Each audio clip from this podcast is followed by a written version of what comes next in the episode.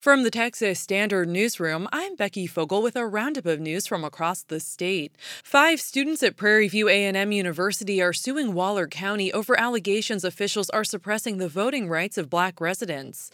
The Texas Tribune reports the students at the historically black university are accusing the county of violating federal law because they are not providing a polling site on campus or in the city of Prairie View during the first week of early voting. Early voting started yesterday and runs through November 2nd. Election Day is November 6.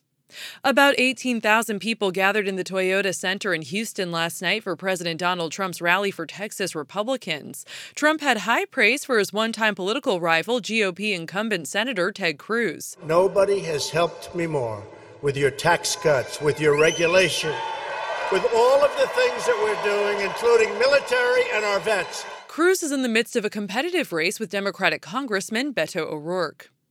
A Mexican journalist will learn whether he will be granted asylum in the United States early next year. He's been seeking it for a decade. Emilio Gutierrez Soto appeared before an immigration judge in El Paso Monday. His case gained national attention after federal officers in West Texas detained him and his son for months after a routine immigration check in. They were released this past July. I caught up with Gutierrez as he stood outside of an El Paso courthouse. He says he can never return to Mexico where he faces death threats for his reporting on government corruption corruption.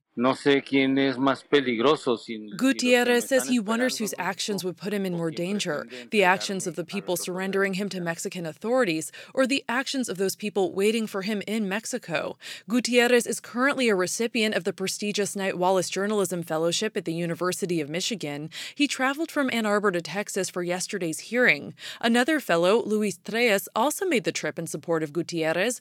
Trelles works for the NPR podcast Radio Ambulante what can I say? We appreciate him and we want him here and we want him to be safe.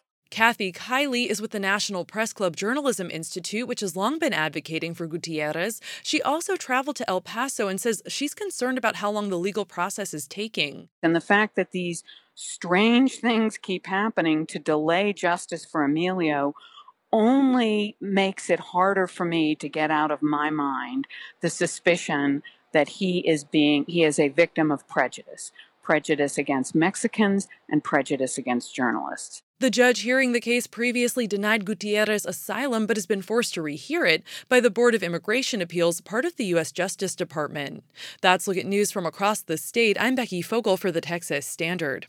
Support for these Texas Standard headlines comes from the law firm of Barron, Adler, Clough, and Oddo, handling eminent domain and condemnation cases throughout Texas, protecting private property rights for over 30 years. BarronAdler.com.